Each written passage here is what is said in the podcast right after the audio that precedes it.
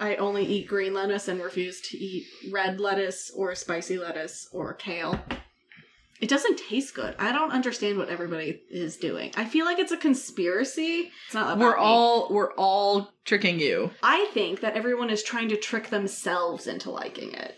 I think that's what's happening with kale. Anything something gets labeled labeled as a superfood, right? And people are like, "Well, I have to incorporate this into my diet." Like people that care about I don't know macronutrients and stuff. Uh, Who cares um, about nutrients, really?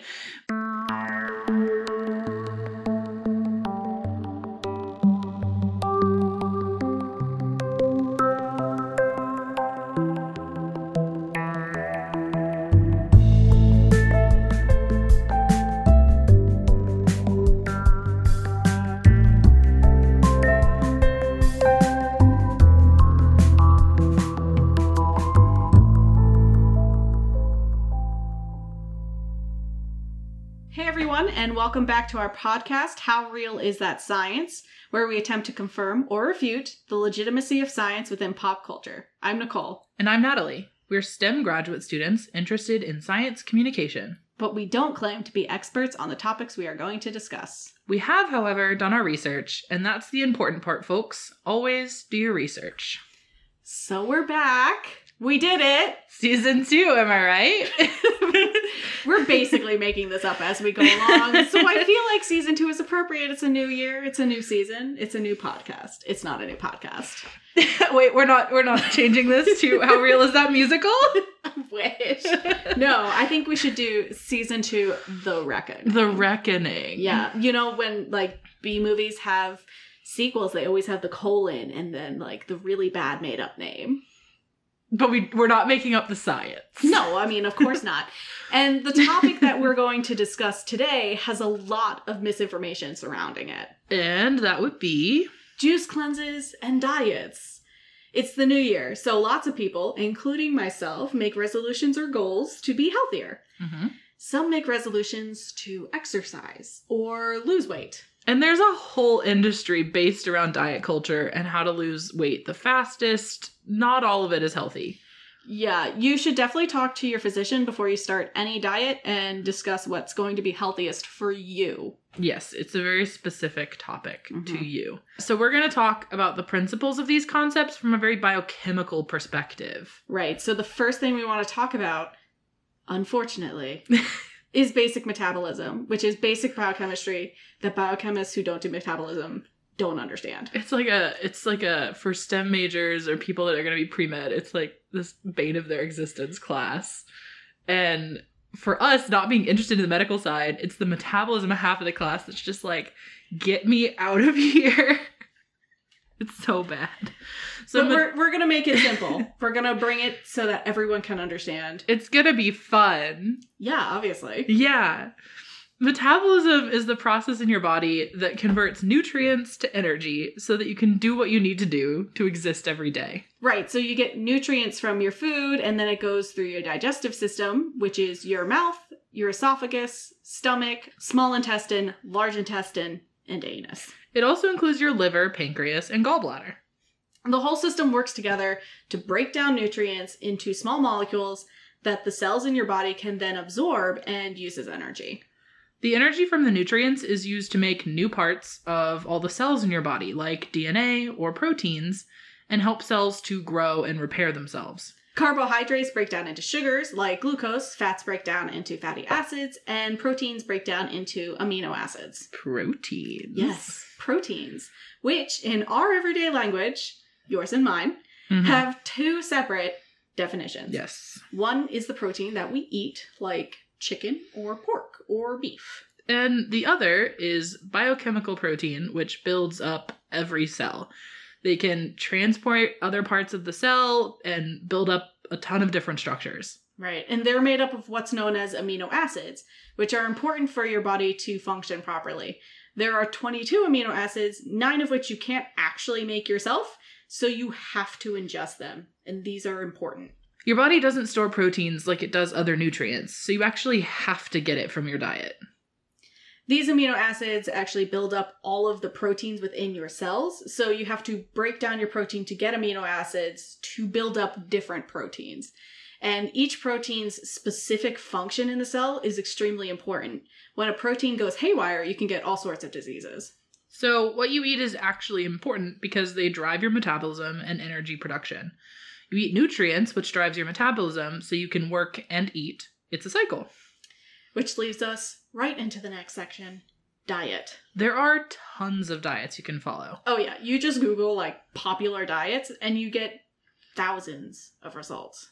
Most of them limit some kind of food type and up another kind in order to lose weight and be healthier, quote unquote. And today we're going to discuss a couple of the more famous diets, which range from potentially harmful if you're doing them incorrectly to more healthy. You should talk to your doctor first before trying any diet because you don't know how a diet is going to affect you based on your medication or your lifestyle, any of your specific health needs. Exactly. And I want to start with the juice cleanses. Juice cleanse.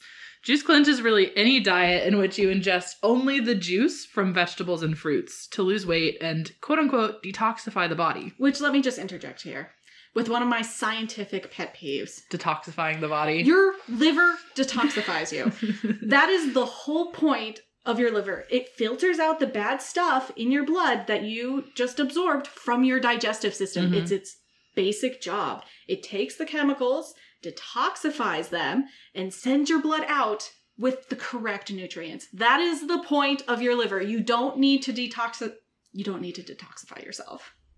No, we we evolved to do this, right? And it, it drives me nuts too that the industry has just spread this because you should be eating fruits and vegetables, but it's going to be more nutritious to eat the whole fruit or vegetable Right. because you're going to get additional things like fiber that are lost in the juicing process.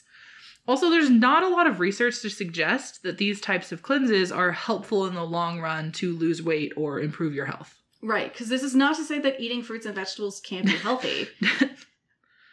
they can be. Sometimes. Like- But juice cleanses can also offer other benefits like extra vitamins and minerals if you're not used to eating fruits and vegetables because fruits and vegetables are high in these other nutrients. There's almost no scientific proof of the potential benefits, but there have been studies and doctors have identified several risks of juice cleanses. Juice cleanses can be harmful to those with kidney disorders, and there's a potential when you drink unpasteurized juices for getting illnesses in those with weakened immune systems. They're low in calories, which can lead to weight loss, but this change is not long lasting and can even lead to low blood sugar and dehydration. So basically, you can quickly lose weight, which, if that's your goal, you fulfilled your goal. But it's probably not going to stay off because it's difficult to maintain and it's not really the healthiest way to lose weight. But definitely add more fruits and veggies because they taste good. They do taste good, and so does juice. I mean, I love juice, even without You do love sugar. I drink so much juice. You do love juice. And anybody who's adding more juices and adding more fruits and vegetables is going to kind of feel, I guess, lighter and have more energy, which is good. Just in moderation, which is my motto. Mm, it's a good one. The next diet we want to discuss is intermittent fasting. Right. So intermittent fasting is when you cycle through periods of eating and fasting. So instead of restricting what you eat, it's restricting when you eat. Can I say, I get a ton of TikTok ads for some intermittent fasting app. I don't. Yeah, I get it from Instagram. Oh, yeah. I it. Mm, it's full of it. Yeah, which intermittent fasting is definitely one of the ones where you have to be careful. Yes. So there's a couple of ways to do this, and they all involve restricting your food intake for several hours and not restricting other hours of the day. And it's often used in weight loss because you do eat fewer calories as long as you're not overeating in your eating periods, which is exactly what I feel like I would do if I was doing this diet. Yeah, I understand that. I mean, because it's it's based on an idea of like periods of deprivation. Right. Which is how you're losing the calories as long as you're not overeating. Right. And one of the downsides of this diet is that it can be difficult for people to actually do the fasting. Right, because sometimes they can be longer periods than they're used to. Mm-hmm. It can lead to an increase in your metabolic rate or the amount of calories that you actually expend while at rest. And while you're participating in the diet, it can lead to more weight loss. Studies done with animal model systems also suggest that intermittent fasting may potentially protect against cancer and Alzheimer's, but the actual mechanisms of this aren't fully figured out yet. And it's not for everybody. Some people should definitely avoid fasting, such as pregnant and breastfeeding people, teenagers, children, and those who are nutrient deficient. Ultimately, it can be effective for weight loss, but it is not more effective than other diets. Some scientific evidence exists suggesting that combining a healthy diet and lifestyle with circadian rhythm fasting, which is eating earlier in the day and then fasting later in the day, can lead to weight loss, especially for those who are at risk of diabetes. The healthy diet and lifestyle is important though, so it can be effective for losing weight, but fasting can be difficult for some people, and you should definitely consult your doctor before you try this one out. All right, so next let's talk about keto diets. The ketogenic diet is a diet that focuses on high fat and low carb foods. Basically, you restrict your carbohydrate intake and replace it with fat. This puts your metabolism in a state called ketosis, which uses your body fat for energy instead of carbs, which can lead to weight loss. It can also lead to reduced levels of blood sugar and insulin. Ketosis can also lead to dry mouth and increased thirst, frequent urination, and decreased appetite. One benefit of the keto diet is that you don't actually really have to count calories because the high fat diet is filling, so it can reduce your caloric intake.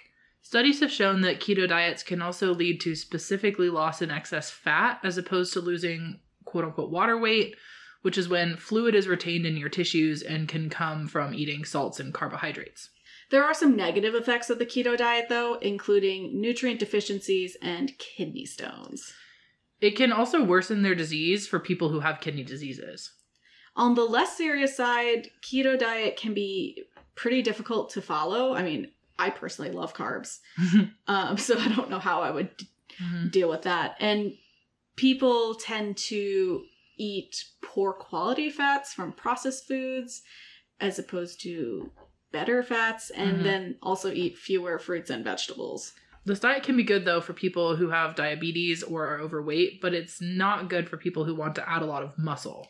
Ketosis involves breaking down amino acids more than with the citric acid cycle, so building muscle is harder. The citric acid cycle is the process by which your cells break down the molecule acetyl CoA for energy. Acetyl CoA is a product of the carbohydrates, fats, and proteins that you eat. So there aren't really a lot of TV shows or movies that focus solely on diets or losing weight. It's a lot of infomercials. Sorry. I mean, you're not wrong. I wasn't going to um, talk about infomercials though, I'm just putting it out there. because I want to talk about The Biggest Loser, which I have never seen. I have seen a few episodes. I, I don't really have strong opinions. It's currently unavailable to watch previous episodes unless you want to spend money. However, the newest season will be available on the USA Network January 28th, 2021. It originally ran for 17 seasons on NBC. The trainers include Jillian Michaels, Bob Harper, Dolvett Quince, and Jennifer Widerstrom.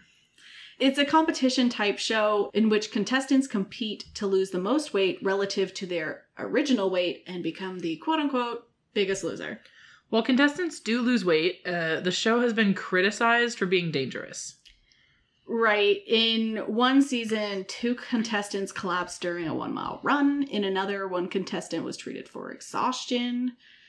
The type of weight loss that the contestants go through on the show is not normal and can be up to 10 pounds a week. Right. According to the Northwestern University Comprehensive Center on Obesity, a safe rate of weight loss is going to be about one to two pounds a week.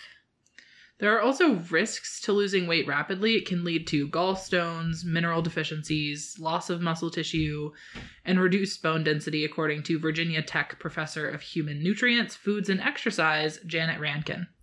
And at least two contestants on The Biggest Loser experienced stress fractures. One contestant even spoke out about eating disorders she developed after the show. Long term, extreme weight loss is also less likely to work. Several contestants on the show gained back most or all of their weight after the show ended. This is because of what's known as your resting metabolism, or how many calories you can burn when you're at rest. Even though contestants might be heavy, they have normal metabolisms for their size. This means that they burn the normal amount of calories for a person of that weight. As they push to lose weight, their metabolism slows down, so they're not burning the same amount of calories for their weight as other people do. Which makes it more difficult to stay at a lower weight and keep the weight off. And this doesn't just apply to the biggest loser contestants, this applies to almost everyone who tries to lose weight. Your metabolism may be slower once you stop the diet. Right. So research into this has actually led to different ways of thinking about how to treat obesity as a chronic disease. On the other end of the spectrum, you also looked at a documentary that kind of makes you think about the food that we all eat. Yeah. So this is Food Inc. from 2008. It's a documentary that looks at America's food system. Yeah, it was nominated for the Academy Award for Best Documentary Feature Film, but it lost to The Cove, which is also a devastating documentary. Food Inc. is free to watch, so you rewatched this, yeah? Yeah, so I haven't seen this since high school. And in high school, it scared me so bad that I stopped eating meat for like a year. Yikes. Yeah. So the documentary looks at the meat industry, the corn industry, and how the government is or is not regulating those industries. It also tackles income inequality and why obesity is correlated with low income. For me, this was the most interesting and devastating part of the documentary. It follows one family as they detail how expensive it is to buy vegetables and the choices that they often make between medicine and healthy food. Yeah, because of food deserts, which is this idea that there's fewer places to buy food in lower income areas, as well as the prevalence of fast food in those areas and everywhere, it's often way cheaper to buy a fast food hamburger than fresh, unprocessed food. which leads to the obesity crisis. But the documentary also talked about the conditions for chicken and beef farmers, which was also sad. What I found interesting is how much corn byproduct is in almost all processed foods. Yeah, it's really crazy and a little upsetting. So I recommend looking at all ingredients lists of things you buy. It's Yeah. I mean, and I know people that have like developed allergies and not known what to, and ended up being corn, and trying to like find foods that don't have corn byproducts. And it's- is- really hard Yeah. to find foods without corn byproducts. Yeah. The documentary also looks at the unintended side effect of all of this processing, E. coli. So I work with E. coli almost every day, and it can be extremely useful for science. Mm-hmm. But it's really not great when it's in our food. They talk to a woman whose son died from E. coli in a tainted hamburger, and the lengths that she goes through to try and protect other children is heartbreaking. It's just so sad to see how hard it is to go up against the industry. It really shouldn't be this hard for her. Right. Now, this documentary is from 2008, so hopefully there are changes in the system that we're experiencing now. Right. It's like The Biggest Loser, which went through a couple changes apparently with its new season where they're focusing a little bit more on health as opposed to just extreme weight loss. Mm-hmm. which is good. We'd like to see it. And like I said earlier, just be mindful of what you're eating is kind of the message of this film. I will say though that while watching the documentary, I wanted more sources on the screen for the different statistics that they showed and the years that the statistics came from because that's something you can manipulate easily. That's something to think about for any documentary you see or article that you read. Think about the messaging and sources because they can be used to manipulate you. Right. So basically, the big picture from all of these diets and documentaries is eat a balanced diet and focus on health, not weight loss. And obviously, talk to your doctor before trying anything drastic in terms of changes to your diet. And it's important to think about your overall health, including mental, because definitely including mental. what you eat can affect your mental health as well. Absolutely. Well, that's it for this week's episode. We're always ready and willing to talk more about healthy food choices. We love to hear your thoughts on today's episode, so find us on our social media. Okay, we're on Twitter at HowRealSciPod Instagram at howreal underscore scipod. And our website anchor.fm backslash How Real Is That Science. You can find us wherever you prefer to listen to podcasts. Make sure you subscribe so you never miss an episode. We'll be back in a few weeks talking about imposters. Dot dot dot. Among Us. Ah, so scary. Find out next time with How Real Is That Science?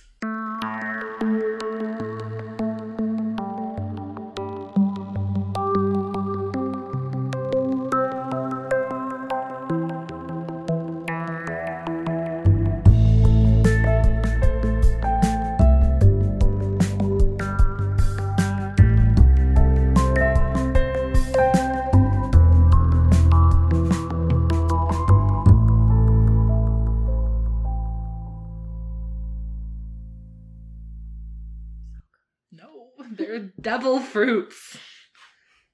Get out of your uh, 17th century ways, Natalie. I'm gonna throw tomatoes at you at your defense.